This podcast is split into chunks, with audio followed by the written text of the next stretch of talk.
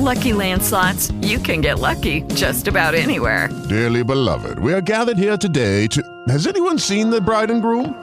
Sorry, sorry, we're here. We were getting lucky in the limo and we lost track of time.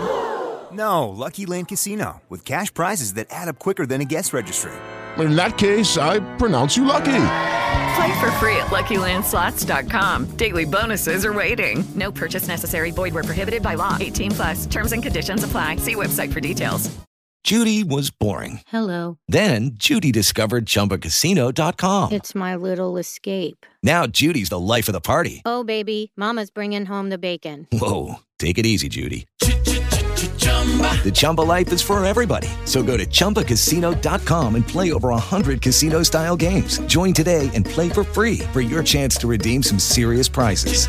chumba ChumbaCasino.com. No purchase necessary. Void where prohibited by law. 18 plus terms and conditions apply. See website for details.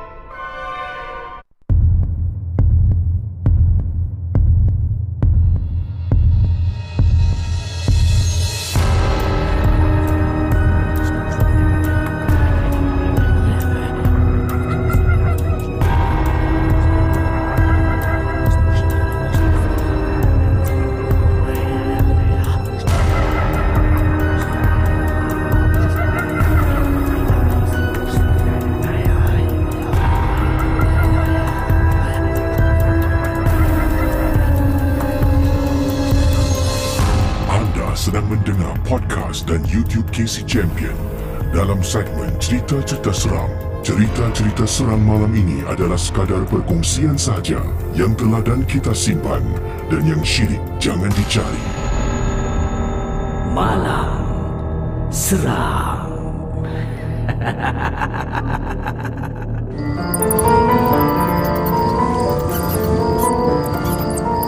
Malam Seram adalah sebuah champion. Jangan mudah percaya. Ya, saudara, Malam Seram kembali bersama dengan anda, bersama dengan saya, Casey, pada tengah malam ini. Dan uh, apa khabar semua geng-geng momok yang baru masuk gelanggang, yang baru mendengar Malam Seram secara live dari studio saya, Jalan Ampas. Banyak dia punya jalan ampas eh. Jadi uh, Alhamdulillah kita dapat berjumpa sekali lagi dalam Malam Seram. Uh, terima kasih pada semua geng-geng momok yang setiap malam akan live bersama Casey dan uh, juga pada anda yang sedang mendengar uh, di Spotify, uh, Apple Podcast uh, di mana saja anda berada. Terima kasih. Apa khabar semua warga Singapura, uh, orang-orang Singapura eh uh, dalam keadaan yang baik-baik ya. Dengar-dengar cerita um, Uh, tidak lama lagi tahun 2020 eh Netflix, Facebook, uh, iklan-iklan di Facebook uh, kalau anda langgani Netflix dan Spotify akan dikenakan GST 7%. Ya, yeah, ya. Yeah. Jadi kalau bayar Netflix dan Spotify tu uh, be prepared eh harganya akan naik sedikit untuk GST. Inilah kehidupan saudara ya. Jadi uh, harap semua uh, apa khabar juga anda yang sedang menonton ada sedang mendengar dari Malaysia, uh, semenanjung Malaysia, Sabah, Sarawak. Apa khabar semua? Uh, dari Brunei, Darussalam. Tak maaf eh batuk saya akan datang ya. Uh, jadi paham-paham je lah ya. Dari Brunei Darussalam, dari Australia uh, yang sedang menonton secara live uh, di mana anda berada dari mungkin Batam Indonesia. Uh, rancangan Malam Seram ini sebuah rancangan hiburan. Jangan percaya 100% dengan apa yang diketengahkan. Kita pun tak tahu sama ada kisah yang dikongsi sama benar ataupun tidak. Tapi uh, saya akan cuba sampaikan menjadikannya sebuah cerita seolah-olah macam anda menonton sebuah drama ataupun filem seram. Uh, itu sajalah ya. Uh, jadi kadang-kadang ia mungkin boleh berlaku dan sekiranya ia mungkin sama dengan pengalaman anda ia hanyalah secara kebetulan saja. Dan uh, selamat tengah malam juga saya nak ucapkan pada moderator-moderator yang bertugas pada malam ini. Terima kasih pada moderator sentiasa menjaga keamanan um, uh, iaitu live chat malam seram. Selamat tengah malam juga kepada uh, iaitu subscriber yang telah pun langgani ya uh, konten eksklusif saya iaitu Geng Momok Sarjan, Geng Momok Captain InsyaAllah uh, saya kalau dah pulih 100% ada uh, tambahan lah eh uh, ada uh, uh, apa ni video-video tambahan akan saya ketengahkan untuk anda semua. Terima kasih juga kepada yang lain dan uh, Ian Spyrox geng Momok Sarjan masuk gelanggang. Terima kasih pada Ian Spyrox dan terima kasih juga pada anda yang lain yang sudi bersama dengan saya dalam malam seram. Ya. Yeah.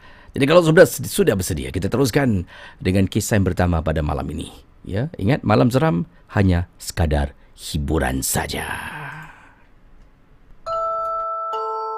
Cerita-cerita seram malam ini adalah sekadar perkongsian saja yang telah dan kita simpan dan yang syilid jangan dicari.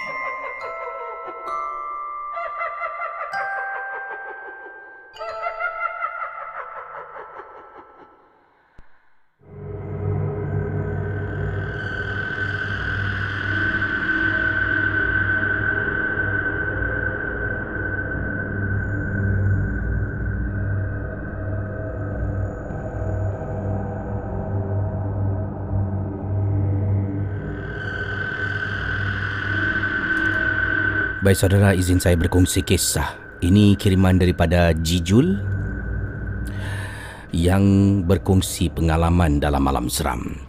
Apa khabar semua? Nama saya Ajijul.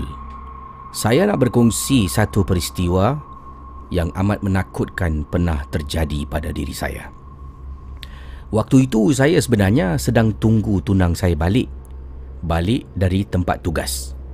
Tunang saya ni bekerja di sebuah kawasan di Tuas. Jauh ke si? Selalunya dia akan balik menggunakan transport yang disiapkan oleh company. Tapi ada kala dia ada banyak kerja nak habiskan, nak-nak bila musim-musim nak cuti ni, dia akan mengambil lebih masa di tempat kerja. Dan dari Tuas nak balik tu, kalaulah naik teksi, eh laki si, harganya menimbun sebab dia tinggal bukan kawasan Jurong tapi tunang saya ni tinggal agak jauh sedikit iaitu di kawasan Bukit Batuk. Jadi nak tak nak terpaksa lah tunang saya eh, kadang-kadang telefon saya dan saya kalau memang ada masa ke lapangan saya akan ambil dia menunggang motosikal. Jadi waktu tu sekitar jam 10 malam dekat Tuas. Tunang saya dekat pejabat hanya dua orang. Dia dengan seorang lagi sahabatnya. Saya dah biasa dah tunggu dekat bawah tu. Kadang-kadang kalau guard Melayu yang jaga, saya sempat berborak-borak dengan abang Melayu. Abang Melayu guard ni, ya, kadang-kadang uh, eh, maaf bukan abang Melayu tapi Pak Cik Melayu. Pak Cik Melayu guard ni pernah bercerita dengan saya. Dia pernah ada pengalaman seram ketika menjaga bangunan ni. Bangunan ni lazimnya paling lewat jam 11 malam semua orang patut keluar daripada bangunan ini tidak dibenarkan masuk kecuali ada kecuali ada kebenaran ya dari pihak atasan. Paling lambat jam 11. 11 sampai 7 pagi tutup. Tidak dibenarkan masuk. Jadi 10 malam tu tunang saya dah standby nak keluar lah. Saya pernah berbual dengan Pak Cik guard ataupun Pak Cik pengawal keselamatan. Dia kata dia pernah malam-malam jaga Tiba-tiba dia tengah berdiri dekat luar ni Tengah isap rokok. Dan Dia terdengar Dekat atas tu Ada suara perempuan menyanyi tu.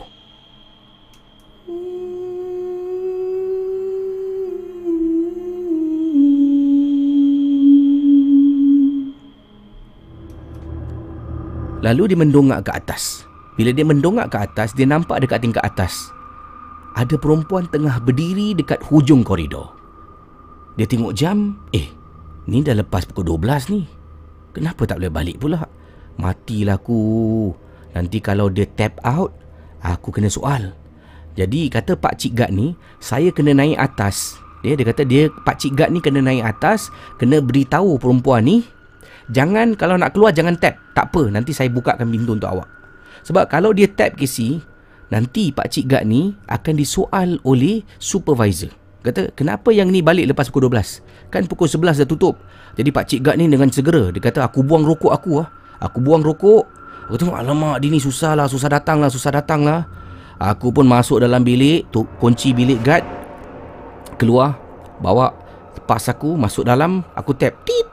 Tum, pintu buka, naik atas. Budak tu berada dekat tingkat empat kalau tak silap. Keluar lift dekat tingkat empat. Keluar. Kemudian pintu terbuka. Tengok koridor kiri kanan. Eh gelapnya koridor ni. Gelap ke si? Kemudian jalan depan, jalan. Eh. Jalan lagi jalan. Mana yang office yang buka? Kemudian kata Pak Cik Gad ni, dia ceritakan pada saya Kizi. Dia turun balik. Dia turun balik, dia berdiri tempat mana dia berdiri tadi saat rokok, dia kira. Tadi aku nampak dekat atas ni, satu, dua, tiga. Betul lah tingkat empat. Dia naik balik tingkat empat, naik lift. Dekat tingkat empat dia tengok, eh tak ada orang. Tapi dia tetap jalan eh, katanya di sini eh. Dia tetap jalan, kemudian dia kata, sambil dia jalan tu, dia gunakan torchlight, dia ketuk-ketuk pintu. Tung, dung, dung, dung, dung. Okay, siapa masih lagi kerja? Who still working ah? It's after 11 ah. Selepas 11 malam tak boleh kerja. Tung, dung, dung, dung, dung, dung. Tung, dung, dung, dung, dung, dung. Hai, siapa ni? Tung, dung, dung, dung, dung, dung. Jalan-jalan, satu pintu, satu pintu. Tak ada orang buka. Tadi aku nampak orang tau. Casey, tiba-tiba dekat koridor tu, dah jauh tau, dah ujung. Lip dekat ujung eh. Pak Cik ni dekat ujung. Dia dengar suara yang sama.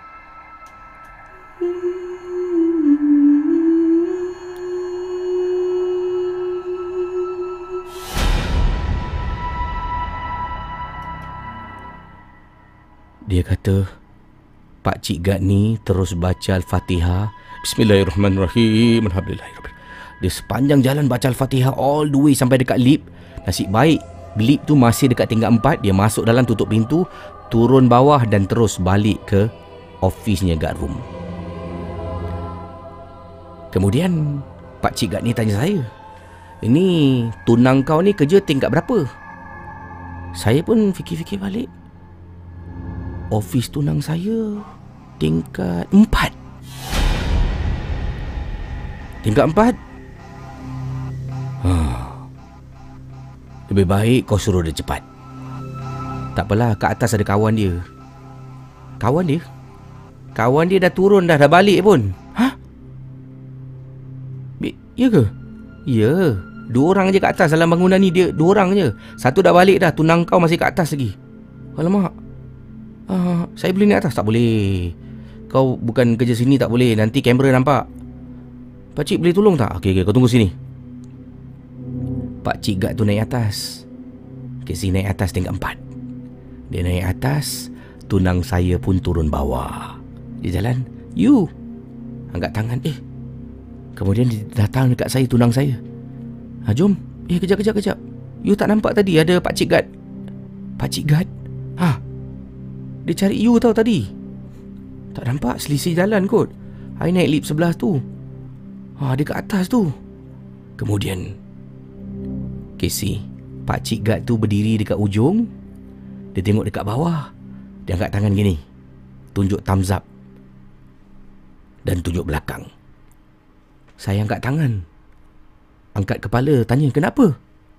Dia tunjuk belakang. Saya tengok belakang Tunang kau dah nak turun.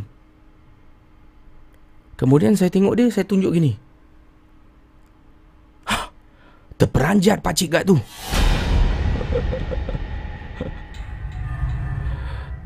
Ya Allah. Tiba-tiba dengar pakcik gad tu. Allahu Akbar, Allahu Akbar. Dia azan kisi ke atas. Dalam masa beberapa minit, pakcik gad tu turun lari. Eh, bila masa kau turun? Oh, dari tadi, Cik. Kita selisih jalan agaknya. Kenapa, Cik? Tadi aku cakap dengan kau, tunang kau kat belakang tadi. Tengah tunggu lift. Eh bangunan ni betul lah. Tut. Pakcik tu maki. Perkataan yang kurang elok lah. Eh aku tak nak naik lagi lah. Ya Allah. Kisi. Itulah kisah. Berlaku dekat Tuas. Sebuah bangunan. Tuas Road. Tak perlulah saya sebut nama jalannya. Selamat malam seram.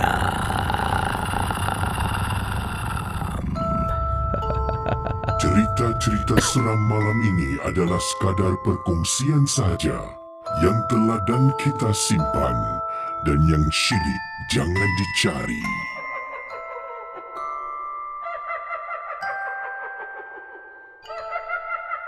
Wow, itu dia kisah-kisah malam seram pada malam ini.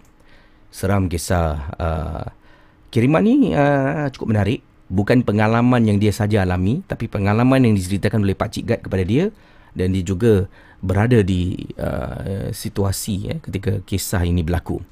Uh, terima kasih pada sumbangan-sumbangan anda untuk Super Chat ya, khususnya pada yang telah memberikan Spark Custom. Thank you so much. Alhamdulillah bro dari cover selalu dengar dekat Spotify bila driving. Thank you so much Spark Custom atas uh, recover belum 100% T- tapi biar saya maintain jap. Tapi saya cubalah mengawal suara saya. Thank you so much eh. Terima kasih. Dan tadi juga ada yang memberikan uh, super chat pada KC. Terima kasih. Saya tengah ah, ni dia. Uh, yang memberikan KC super chat adalah uh, tadi oh selamat datang kepada Mama Blues Yati atas uh, kehadiran anda. Itu antara geng momok sajen yang hadir dan minta maaf lah terlepas tadi super chat yang saya nak bacakan ni. Ah uh, juga terima kasih kepada uh, super chat yang dikirimkan oleh Ai Kushairi. Salam semua, selamat mendengar Malam Seram. Terima kasih. Okey, kita uh, terus berkongsi kisah pengalaman pelbagai uh, kisah uh, yang ingin diketengahkan. Ingatlah, setiap pengalaman hanya satu hiburan saja. Jadi saya akan uh, terus berkongsi uh, pengalaman-pengalaman anda uh, yang diketengahkan melalui email uh, dalam Malam Seram. Seterusnya, daripada Singapura tuas, kita terus terbang pergi mana katnya eh? Sekejap eh, saya tengok email ni. Ini berlaku di uh, di mana ni? Daman Sarajaya. Daman Sarajaya eh. Saya tak tak silap pernah lalu minggu lepas bila bercuti dengan keluarga.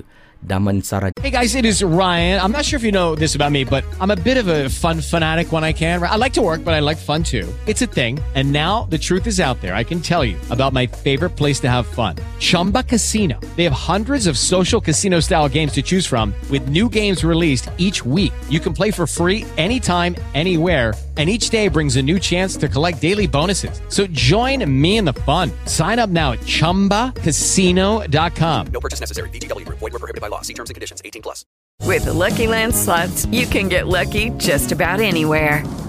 This is your captain speaking. Uh, we've got clear runway and the weather's fine, but we're just going to circle up here a while and uh, get lucky. No, no, nothing like that. It's just these cash prizes add up quick. So I suggest you sit back, keep your tray table upright, and start getting lucky.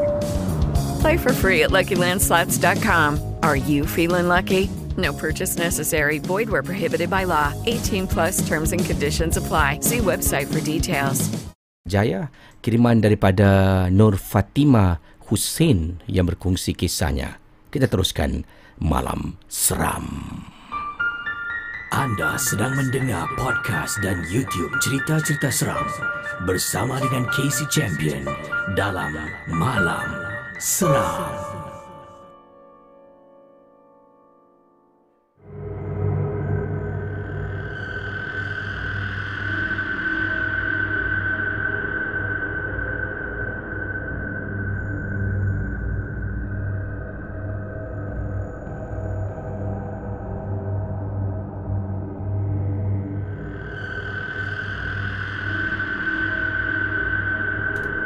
Apa khabar semua para peminat malam seram? Yang ini nak berkongsi kisah peristiwa yang ingin disampaikan sama ada benar ataupun tidak berlaku di Daman Sarajaya. Saya nak ketengahkan satu peristiwa ni yang ringkas. Ini terjadi pada Hungry Ghost iaitu bulan ketujuh dalam kalender orang Cina. Ini dipanggil bulan hantu Kesi. Saya paling takut bulan hantu. Yalah Kesi, jalan mana-mana nanti akan nampak orang bakar-bakar kertas. Ya, dipanggil uh, hell note. Orang bakar-bakar lilin, buah-buahan yang diletakkan dekat tepi jalan kaki. Macam-macam dibuat. Sajian-sajian. Ini kira pesta untuk hantu. Pengalaman saya yang terjadi ni bila saya nak pulang ke apartmen saya dekat kawasan Daman Sarajaya. Waktu tu sedang saya berjalan nak pulang ke rumah, saya ternampak seorang lelaki Cina tua ni lah. Dia tengah menyangkung dekat depan tu sambil tu dia tengah makan gisi. Saya ternampak dia makan lah makanan yang disajikan dekat atas tu tapi tak tahu apa dia makan. Dari jauh nampak dia tengah dengar lahap gisi mengak.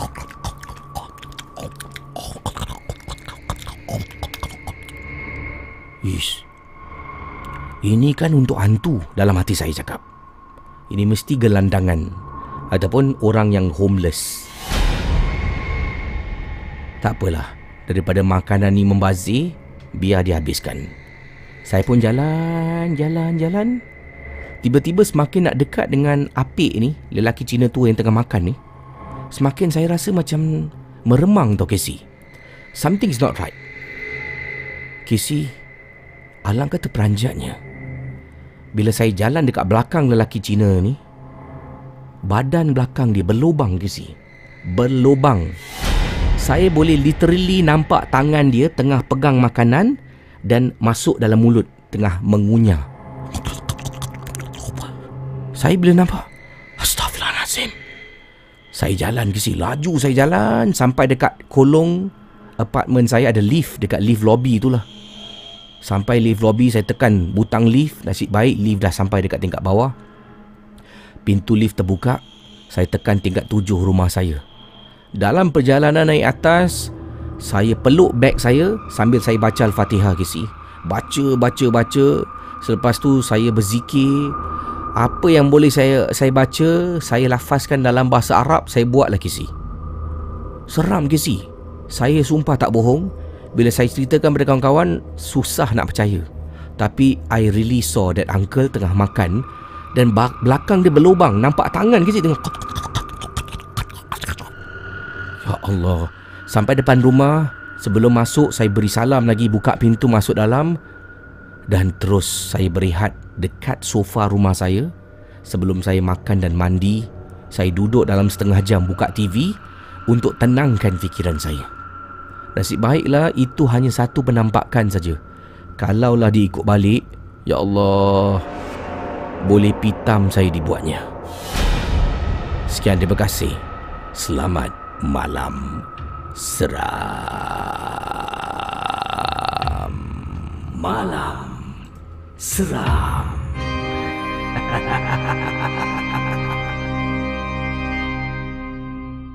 Okey, malam seram akan diteruskan dengan uh, kiriman uh, selanjutnya. Ini adalah satu uh, kiriman audio eh. Uh, audio yang Kisi terima.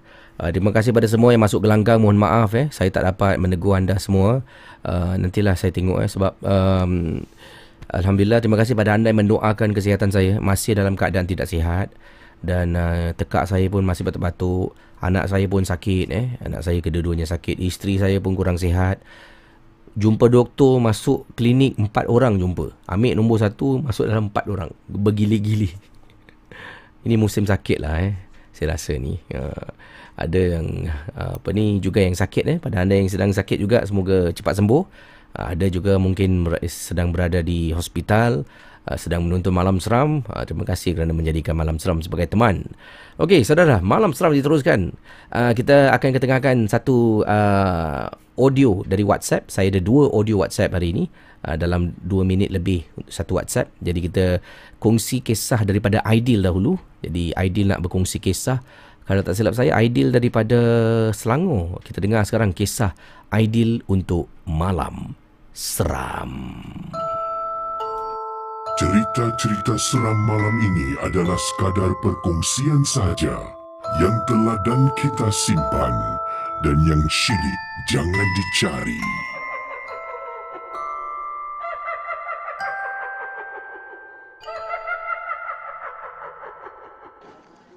Assalamualaikum Casey. Saya Aidil dari Sungai Buloh, Selangor. Ingin menceritakan kisah saya semasa membuat penghantaran makanan di sebuah tempat iaitu di Kelana Jaya. Semasa tu saya menghantar makanan di area Kelana Jaya. Area SS2 lah. Area SS2 And then pada uh, malam tu saya nak hantar makanan ke customer. Saya ingat lagi malam tu saya pergi ke McDonald pick up dekat situ and then nak hantar dekat rumah customer. Ni rumah customer ni dia ada tiga blok. Uh, dia ni kondo lah rumah dia uh, kondo dia ada tiga blok. Salah satu blok tu berhantu guys ni. So ini kisah saya nak ceritakan pada malam tu saya ambil makanan and then saya macam biasa hantar rumah customer and then saya ngam-ngam naik tingkat saya ingat saya ingat saya tingkat 8 saya hantar makanan tu and then macam biasa lah saya cari tengok-tengok uh, ni lah kira macam keluar lift tu saya tengok rumah customer betul-betul depan lift.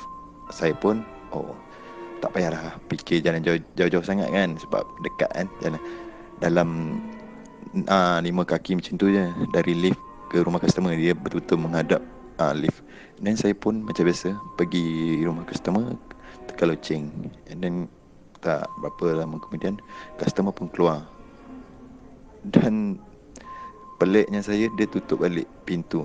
Saya macam heran. And then dia menjerit sorry dekat belakang ada benda. Saya pun macam benda apa? Saya pusing ah dekat belakang tengok. Ya Allah kasi berbungkus kasi pocong kasi dekat lift. Masa tu dalam pukul 2 pagi saya hantar last order dekat area Kelana Jaya tu so dekat situ saya dah macam tak tahu nak buat apa. And then terus tak ingat apa-apa terus pensan sedar-sedar je. Security member saya datang ambil saya tak boleh bawa motor. And then saya boleh balik. Ah kira macam saya tak dapat lupa semasa saya kerja tu. Ha itulah kisah saya. Harap semua dapat berhibur lah dengan kisah saya walaupun tak apa-apa seram bagi korang bagi saya sangat seram lah sebab first time saya nampak benda tu depan mata saya sendiri semasa saya bekerja dengan GrabFood Okey, Casey. Selamat malam dan malam seram. Assalamualaikum.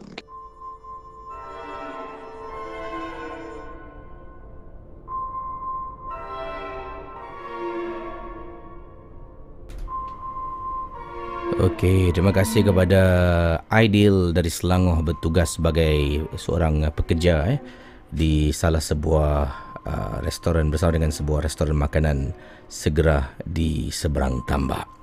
Jadi kita sambung kisah selanjutnya saudara. Sebelum saya berehat, saya baca satu lagi kisah untuk anda semua dan nanti kejap lagi satu lagi uh, voice note yang akan saya ketengahkan dan uh, insyaAllah lebih banyak lagi akan uh, diketengahkan lah, uh, segala pengalaman yang diceritakan untuk malam seram saudara. Yang ini kiriman saya nak bacakan ini datang daripada uh, Fauzan. Fauzan berkongsi peristiwa yang amat menakutkan. Assalamualaikum Kisi. Waalaikumsalam. Saya ni adalah orang Singapura. Tapi saya duduk di Brunei, negara Brunei Darussalam bersama dengan isteri yang tercinta. Isteri saya ni orang Brunei. Saya orang Singapura Kisi. Duduk sini dah 11 tahun. Dapat pula dengar malam seram setiap malam. Oh, memang seronok bila dengar dekat rumah dengan gunakan home entertainment system amboi uh, best sangat eh, dapat dengar malam seram dan uh, pengalaman yang Fauzan nak ceritakan ni bukan berlaku di Brunei tapi ini ketika saya dengan isteri saya bercuti di Sarawak Saya dengan isteri bercuti di Sarawak. Kami pernah pergi ke rumah uh, pergi eh dan menetap di sebuah rumah yang dipanggil Rumah Panjang. Rumah Panjang ni ada di Sabah, Rumah Panjang pun ada di Sarawak. Dekat Sarawak ni kisi. Rumah Panjang ni adalah sebuah rumah yang mana beberapa generasi yang tinggal dalam rumah tu.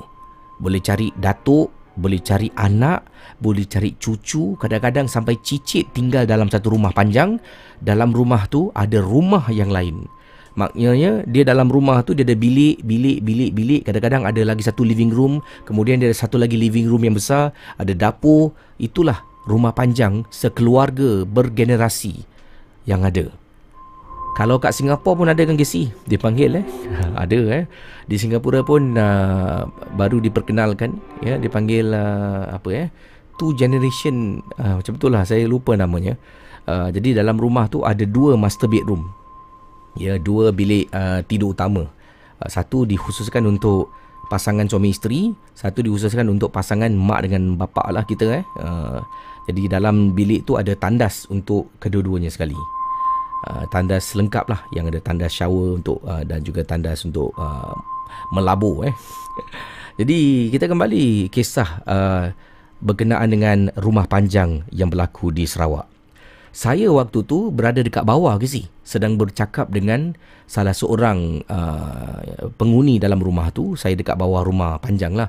Isteri saya dekat atas uh, sedang berada dekat ruang tamu dengan uh, keluarga dekat rumah panjang ni. Isteri saya ni orang Brunei tetapi dia ada connection dengan orang Sarawak sebab dia pernah bekerja di sana dan itulah uh, connection ni orang uh, dekat Sarawak ni kenalan dia ni juga mempunyai keluarga yang ada rumah panjang sebab itulah kita berpeluang untuk menginap dekat nak batuk eh dekat rumah panjang ni. Uh, setiap kali saya nak batuk saya kena cakap sebabnya uh, yang nampak visual okey ya yang dengar audio tu Spotify uh, jadi tak tahu eh. Jadi sebab tu saya kena lafaz oh, nak batuk eh. Jadi orang faham oh kita nak batuk. Sebab sebab tu tersekat kan? Okey. Saya tarik nafas lega dulu. Okey. Jadi um, kembali berkongsi pengalaman uh, bila dekat bawah tu uh, saya ni suka petik gambar tau. Ya fotografi uh, fotografi lah dan kalau kawasan rumah panjang ni dia selalunya dekat kawasan perkampungan dalam hutan. Jadi bila kita mendongak ke langit kita akan nampak bintang ke si. Kadang-kadang kita akan nampak star trail cantik. Dekat Singapura susah nak tengok lah. Dekat Brunei kadang-kadang susah sebab banyak sangat lampu jalan ia akan mengaburi mata kita. Jadi tempat yang gelap lah paling sesuai untuk petik gambar. Eh, dipanggil night star. Jadi saya pun uh, uh, teman yang saya sedang bercakap ni tiba-tiba dia kata, "Ah jemput atas, uh, naik atas." Dia kata, ah, "Nanti nanti." Saya kata, "Nanti dulu. Ah, saya nak ambil gambar dulu." Jadi dia naik atas, saya sorang-sorang kat bawah. Dan inilah kisah yang diceritakan yang berlaku. Saya dekat bawah sorang-sorang ni. Tiba-tiba saya dengar ni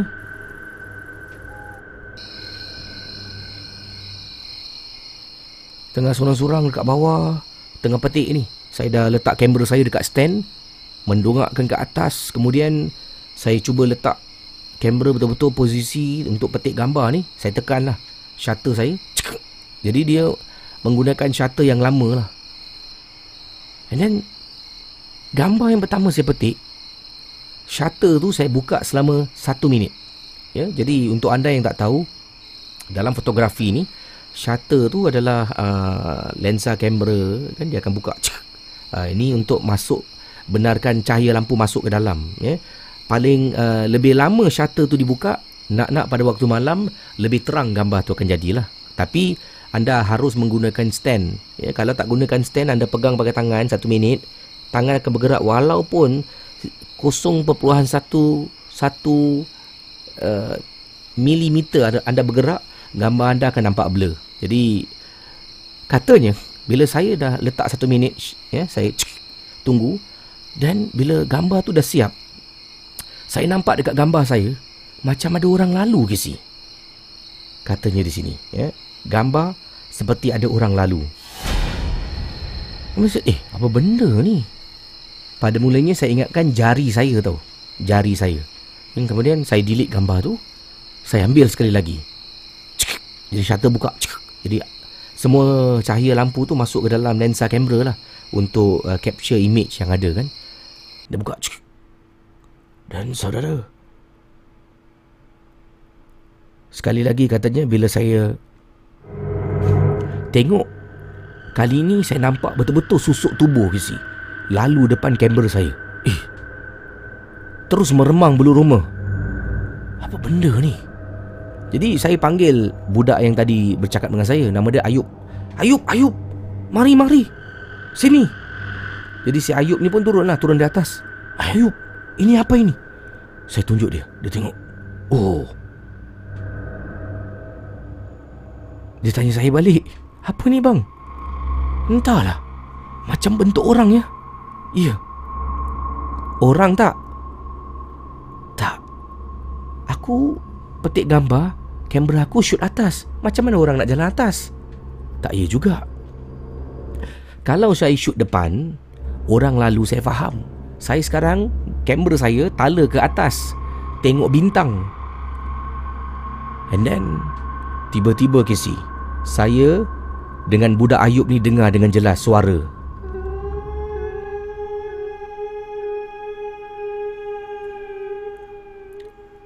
Malam tu kami berdua dengar suara orang minta tolong. Kemudian si Ayub ni kata, Eh, naik atas, jom.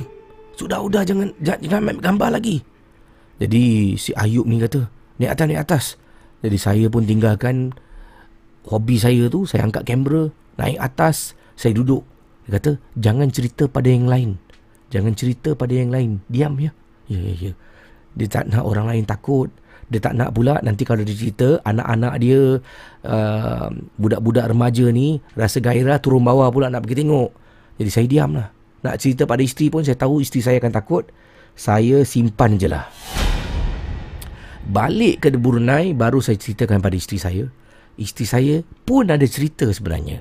Malam tu bila tengah tidur, saya dengan isteri saya tengah tidur pada waktu malam katanya. Saya dah tidur berdengkur ke sih? Isteri saya terbangun. Isteri saya terbangun pada malam bila semua orang dah tidur sebab dia terdengar dekat tingkap ni ada orang main buka tutup tingkap. Tingkap dia ada dua panel, kiri dengan kanan eh. Kiri dengan kanan. Satu panel terbuka terus, satu panel, dua-dua panel terbuka terus. Satu panel ni dia tengok. Tengok ada dua set of windows. Katanya ada dua tingkap. Satu tingkap ada dua panel. Jadi dua tingkap, dua, ting- dua tingkap ni ada empat panel lah. Eh. Dua-dua. Semua tingkap panel terbuka. Satu ni dia main tutup buka. Tutup buka. Isteri saya terperanjat bila tengok dia perhatikan tingkap tu buka. Tung. Tung. Tung. Isteri saya terus rapatkan badan dengan saya. Baca, baca, baca. Sampailah dia tertidur. Itulah pengalaman yang ingin diketengahkan untuk malam seram. Terima kasih. Ayolah. Mambang, kau main tingkap Mambang ya. Kita kembali sebentar nanti kisi berehat seketika. Teruskan bersama dengan saya dalam malam seram.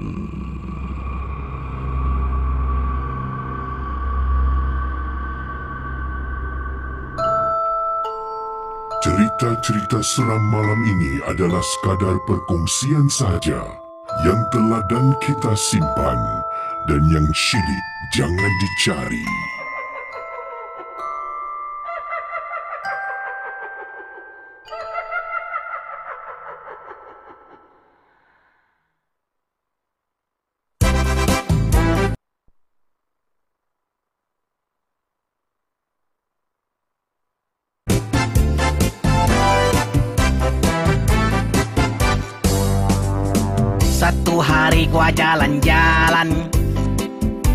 Gua ternampak satu perempuan. Ayo Dia duduk sungguh sopan. Gua tanya nak jadi kawan. Gua tanya nama dia Bolayan. Sombongo Dia duduk pandang ke hadapan. Hello misi lu sudah makan. Mari kita jalan-jalan. Sekali dia pusingnya Mukanya sangat siram Mukanya pucat putih Macam orang mati tanggalam Dia terus tersenyum Dia terus mengilai. Very scared Dia terus bercakap.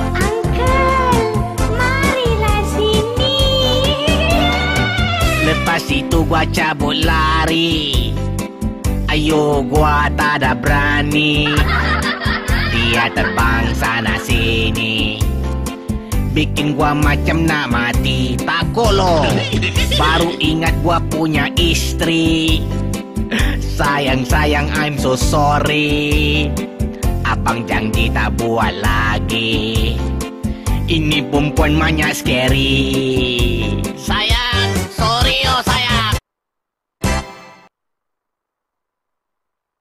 Okey, terima kasih pada semua yang sudi bersama dengan saya Casey pada malam ini dalam Malam Seram.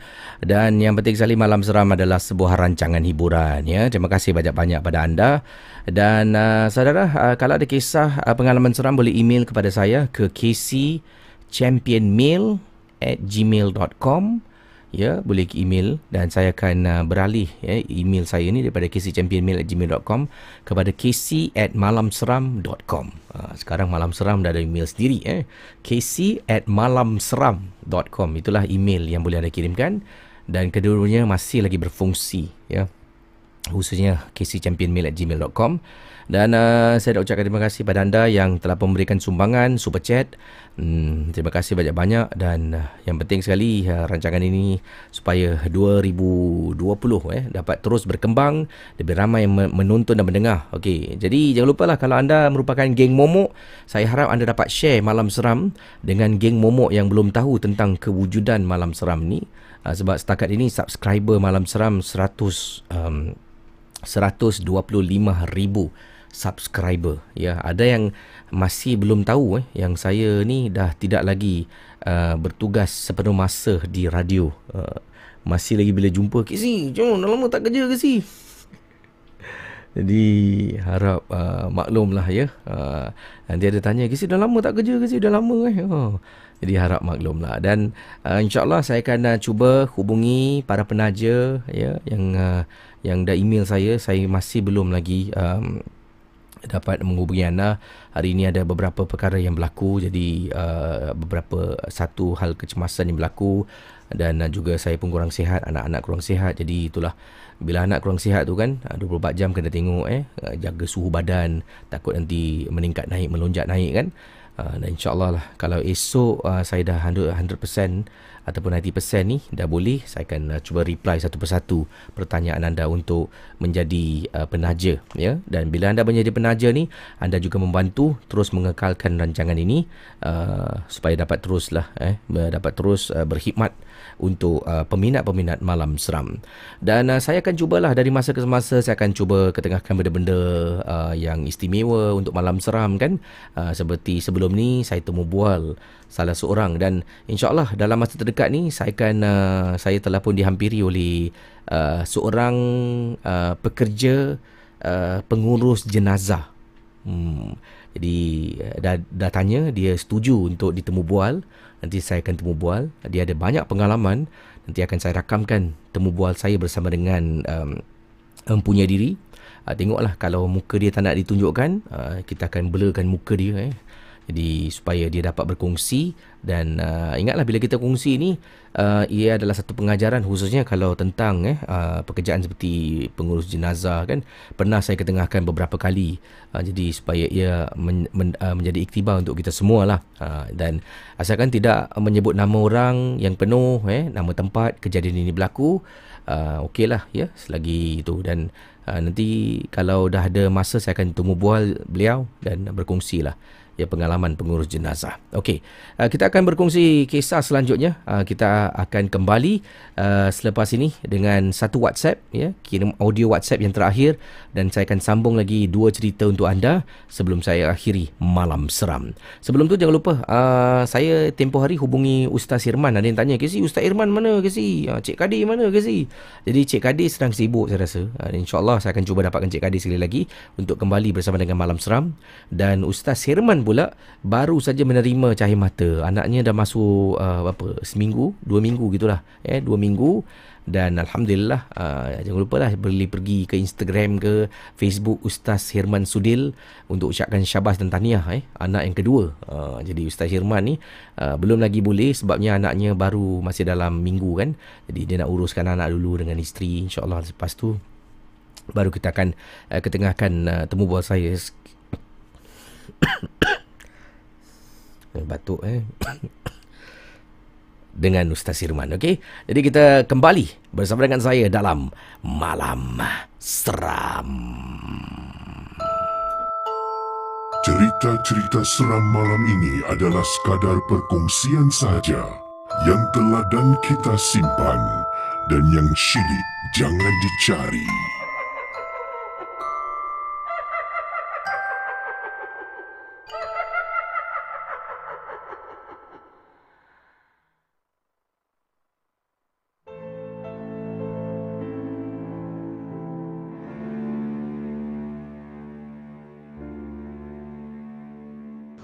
Assalamualaikum dan selamat pagi di JKC serta pendengar Malam Seram. Nama saya Muhammad Afiq, ah, berasal dari Johor Bahru. Saya nak ceritakan satu kisah seram yang berlaku dekat diri saya.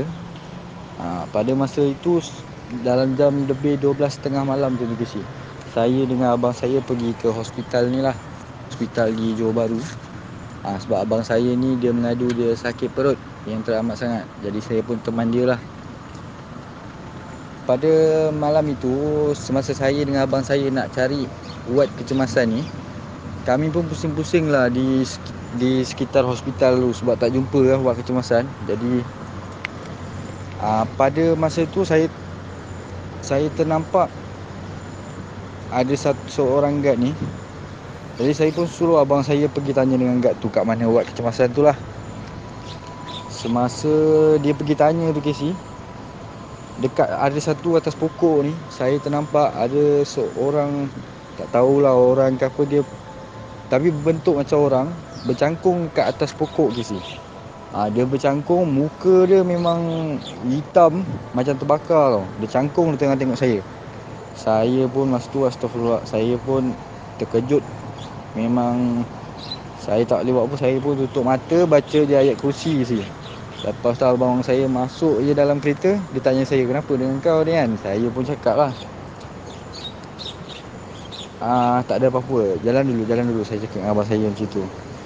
Ah, Lepas jalan je Saya bagi tahu dia. Dia kata dia memang tak nampak.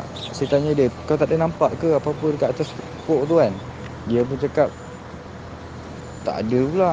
Ha, Memang time dia turun tu dia memang tak nampak. Jadi saya seorang dia yang nampak time tu Tapi saya selut dekat aa, Ada seorang abang guard ni lah. Dia memang berani je duduk situ seorang-seorang. Apa? Saya lah. Jadi Jadi itu je lah kisah saya. Jadi itu je lah kisah saya Kisi ha, Sekian terima kasih. Malam yeah. Seram. Terima kasih kepada Afiq dengan kisah yang dikongsi sama untuk Malam Seram. Anda sedang mendengar podcast dan YouTube cerita-cerita seram bersama dengan Casey Champion dalam Malam Seram. Okey, kita kembali dengan Malam Seram uh, bertemankan saya Casey. Terima kasih kepada semua yang sudah menonton Malam Seram. Dan ada di antara pengalaman-pengalaman yang saya cerita ni, uh, ada yang pernah saya kongsi kalau tak silap saya. Jadi kalau saya ingat saya pernah share, saya akan cuba skip lah. Hmm? Ada pula yang saya tengok macam belum pernah. Eh. Uh, jadi yang ini saya tak pasti saya pernah share ataupun tidak. Uh, ini berlaku di... Um, mana kejap eh kiriman daripada pengirim kita. Okey, assalamualaikum Kisil. Uh, Waalaikumsalam. uh, saya ni daripada Kota Baru, Kelantan. Saya nak ketengahkan peristiwa yang berlaku depan rumah saya uh, dan sekarang ini benda tu dah tak ada lagi si? Dah tak ada. Uh, abah saya dah pun potong dan buang. Jadi apa yang abah dia potong dan buang? Uh, ni lah nak ceritakan ni. Kita teruskan. Malam Seram. Malam Seram.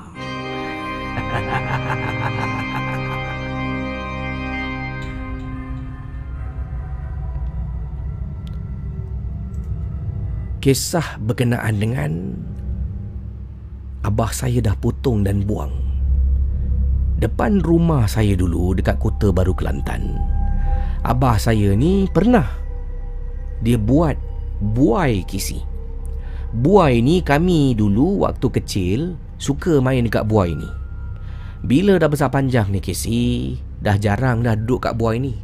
Lagipun takut pula eh, Dah hantu patah. Sebab ialah masing-masing dah besar. Dulu masih kecil tu semua masih kecil mulik Jadi Tapi ada juga kadang-kadang adik perempuan saya pernah duduk kat buai tu Bermain buai. Kejadian yang menakutkan ini mula berlaku apabila adik saya meneguh dia beritahu saya. Kata, bang Sini bang. Saya waktu tu sedang dalam bilik kisi Saya pun keluar. Apa dik? Bang tengok buai kat luar tu. Saya pun menjenguklah daripada tingkap. Buai itu bergerak ke si? Dia hayun depan, belakang. Depan, belakang, depan, belakang. Bayangkan eh. Kemudian saya cakap, angin kot. Tak angin bang.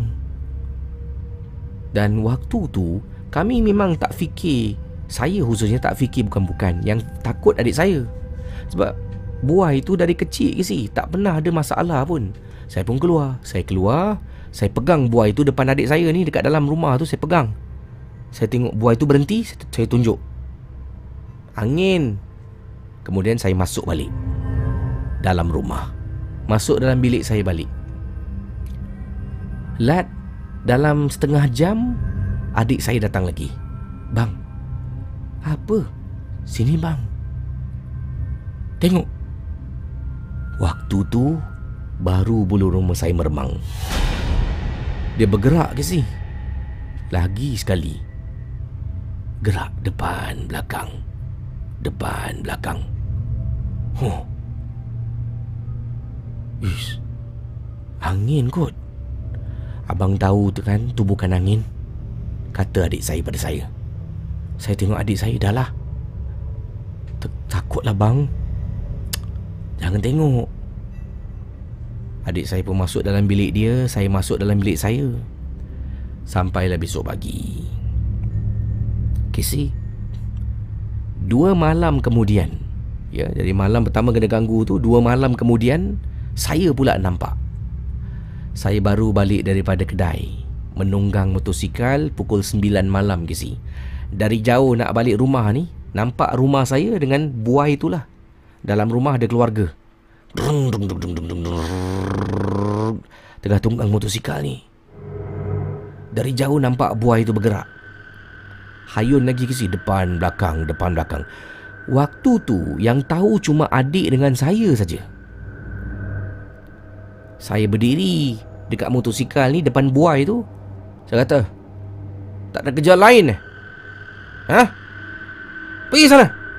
Konon-konon nak tunjuklah marah.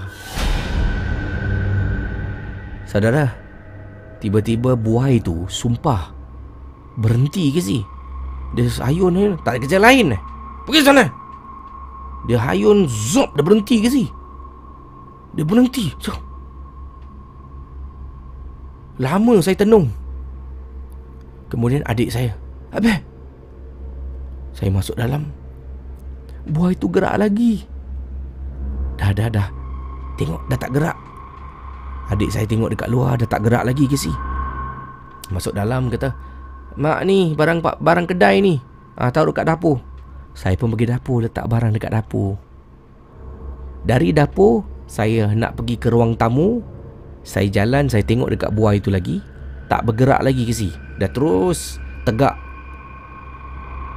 Malam tu Kisi Malam tu saya terbangun. Sebab saya dengar suara orang menyanyi.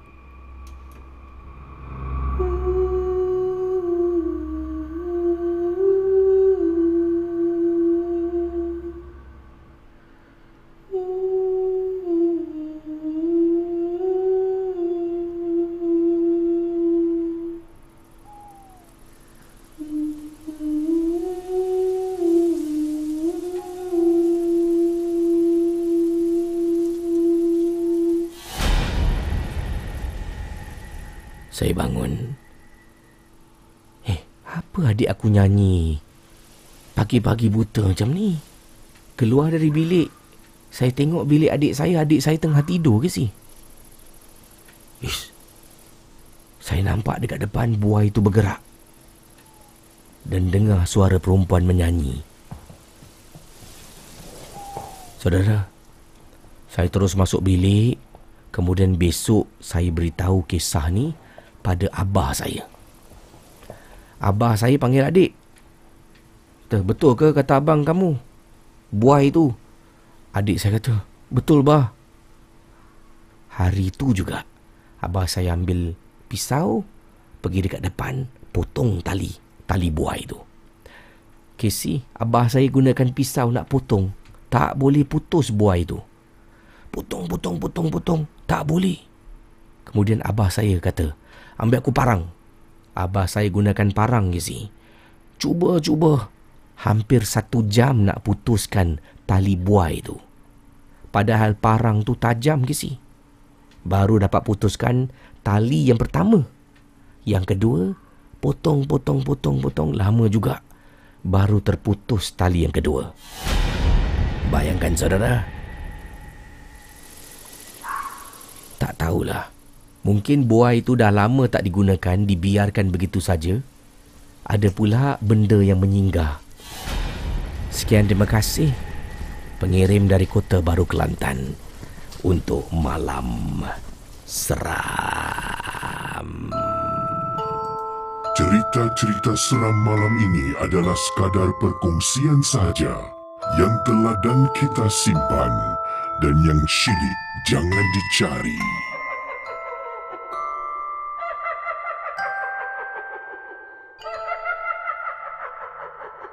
Okey, itu dia kisah uh, yang dikongsi sama ya.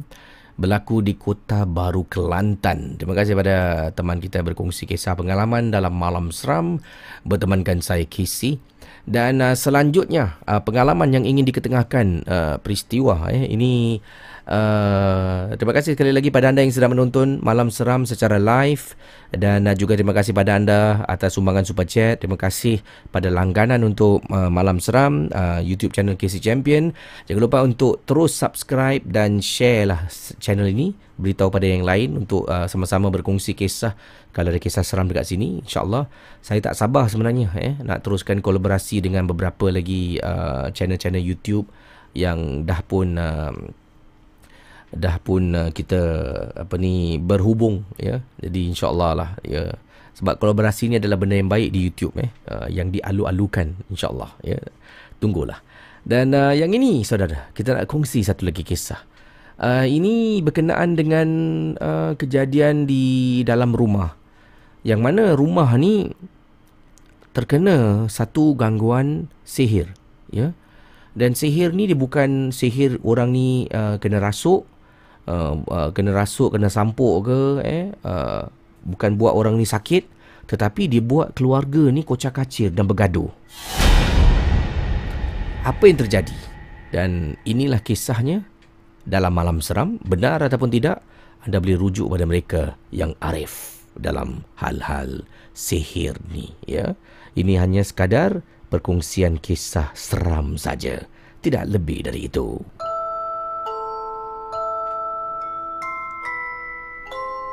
Okey, kisah yang saya nak kongsi sama dengan anda semua. Ini datang daripada pengirim yang hanya ingin dikenali sebagai Farah. Assalamualaikum Kisi. Waalaikumsalam. Nama saya Farah, saya nak berkongsi satu kejadian sihir yang pernah berlaku pada keluarga saya. Pada mulanya memang tak percaya Kisi, benda ni sihir. Ingatkan ini adalah satu selisih faham dalam keluarga yang susah untuk dikawal pada waktu itulah. Yang mana suami dengan saya tak boleh ada dekat rumah. Dekat rumah mesti bergaduh. Anak-anak mesti bergaduh. Saya dengan anak-anak selalu marah. Suami dengan anak-anak panas baran. Jadi bila semua balik rumah, semua akan bergaduh. Antaranya barang dalam rumah. Nanti suami balik, letak kunci kereta dengan handphone tempat yang sama dia letak. Saya tahu suami suka letak tempat tu. Cari bila suami nak keluar ni. Yang kunci kereta dengan handphone abang mana? Eh, tempat biasa lah abang letak. Mana ada orang alihkan? Tak ada ni. Mana abang tahu abang letak tempat lain tak? Bergaduh ke si? Dah selalu saya balik letak sini. Mana saya letak tempat lain? Awak tahu apa? Alamak. Dah mula tuduh saya, tuduh anak-anak. Siapa alihkan ni? Kadang benda tu jumpa dekat dalam bilik anak. Bergaduh. Ha ni siapa orang ni? Bergaduh anak beranak hanya pasal kunci kereta dengan handphone suami. Kadang-kadang nanti bila tengah duduk adalah benda benda yang tak kena. Kerap bergaduh ke si? Saya dengan suami dengan anak-anak duduk dalam rumah ni macam panas. Yang mula perasan adalah saya, kata Farah. Bila kami keluar makan malam, dekat luar ni jumpa ahli keluarga, adik-beradik kan, kadang-kadang adik-beradik yang buat arrangement, kak jom kak kita uh, dinner nanti eh, uh, hujung minggu. Dinner dengan adik-beradik dekat luar, tak ada pun rasa marah, gaduh, perasaan lain ke si? Dalam kereta nak balik ni, saya cakap dengan suami, anak-anak dekat belakang. Abang, abang perasan tak? Bila kita dekat luar, kita tak gaduh pun bang. Saya tak ada perasaan macam nak marah abang ke dengan anak-anak. Okey je. Balik rumah je mesti kita bergaduh. Abang hilang kunci lah. Saya salah letak barang. Kan? Suami pun diam. Abang pun rasa macam tu juga sayang. Jadi akhirnya dipindikkan cerita.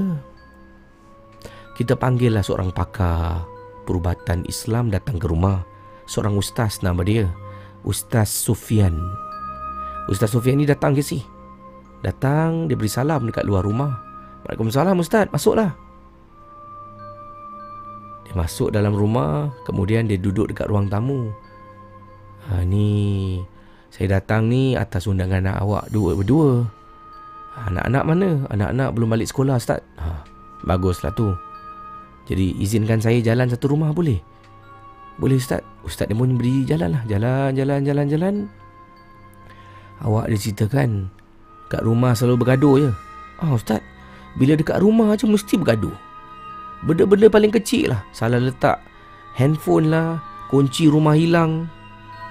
Jadi saudara Ustaz ni pun cakap Saya bila masuk Nak masuk rumah awak ni Depan pintu saya dah rasa ada benda tak kena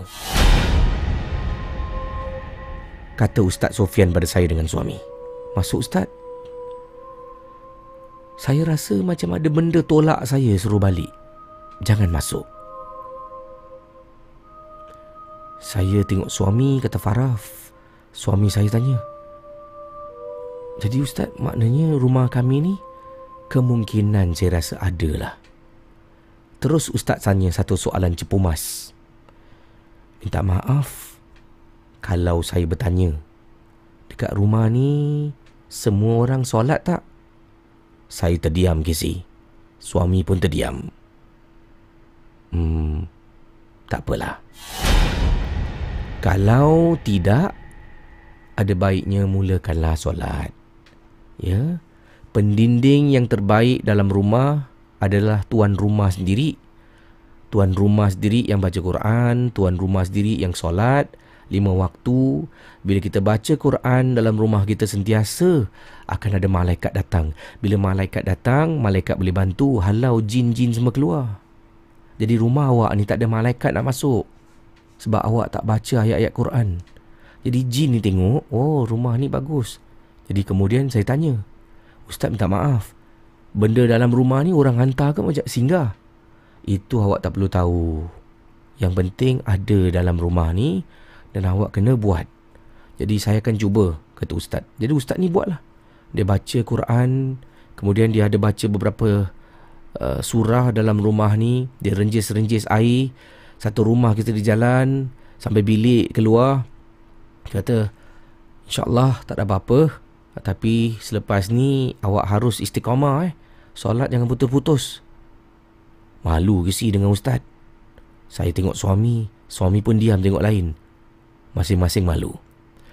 Ustaz balik, kita mula dirikan solat. Dulu ada juga, sekarang rongak-rongak ke si. Dan kadang-kadang tak buat terus. Itulah.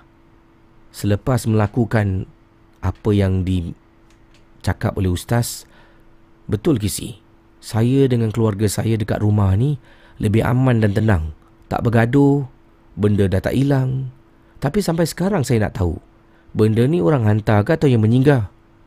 Allahu alam. Yang penting keluarga saya dah selamat.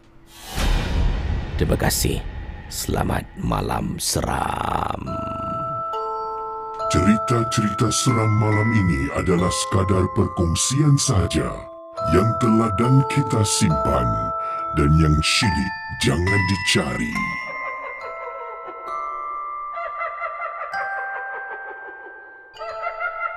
Ya, malam seram bersama dengan Casey pada tengah malam ini. Terima kasih sumbangan super chat Rita Yusof. Semoga Allah ya membuka pintu rezeki anda. Rita Yusof kata gol. Amboi.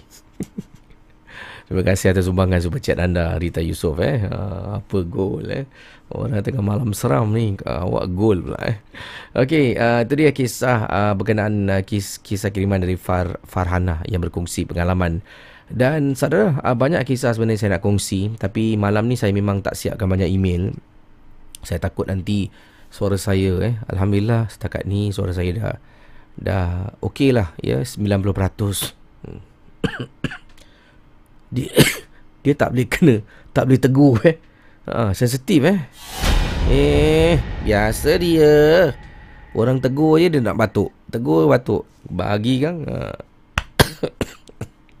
kan dah kena stepik terima kasih pada semua yang sudah berkongsi dan insyaallah um, saya akan cuba temu bual uh, iaitu pengurus jenazah uh, yang mana dia ada banyak cerita dan kita akan dengar kisah yang dikongsi sama uh, pengurus jenazah ini. Dan uh, juga saya akan temu bual Ustaz Hirman Sudil. Saya akan tengok bila dia ada masa terluang. Uh, dan juga saya akan temu bual Cik Kadi. Dan saya akan buat malam seram mungkin interview-interview yang lain lah. Uh, kalau ada artis-artis yang boleh saya interview eh. Uh, insyaallah kalau ada peluang lah berkesempatan eh, untuk uh, temu bual boleh saya juga ketengahkan dalam malam seram.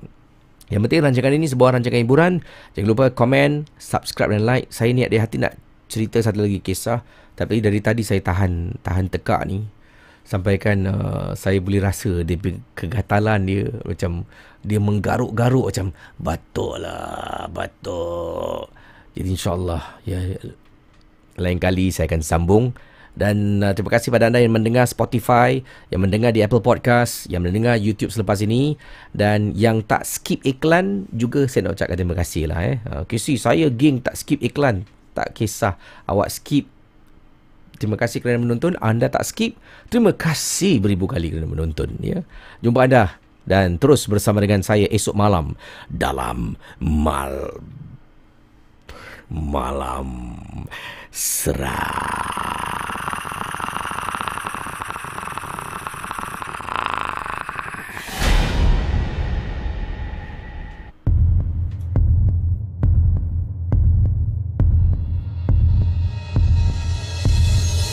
Terima kasih kepada anda yang sudi mendengar Malam Seram, sebuah podcast dan YouTube cerita-cerita seram yang dikongsi oleh Casey Champion. Kita jumpa di lain episod.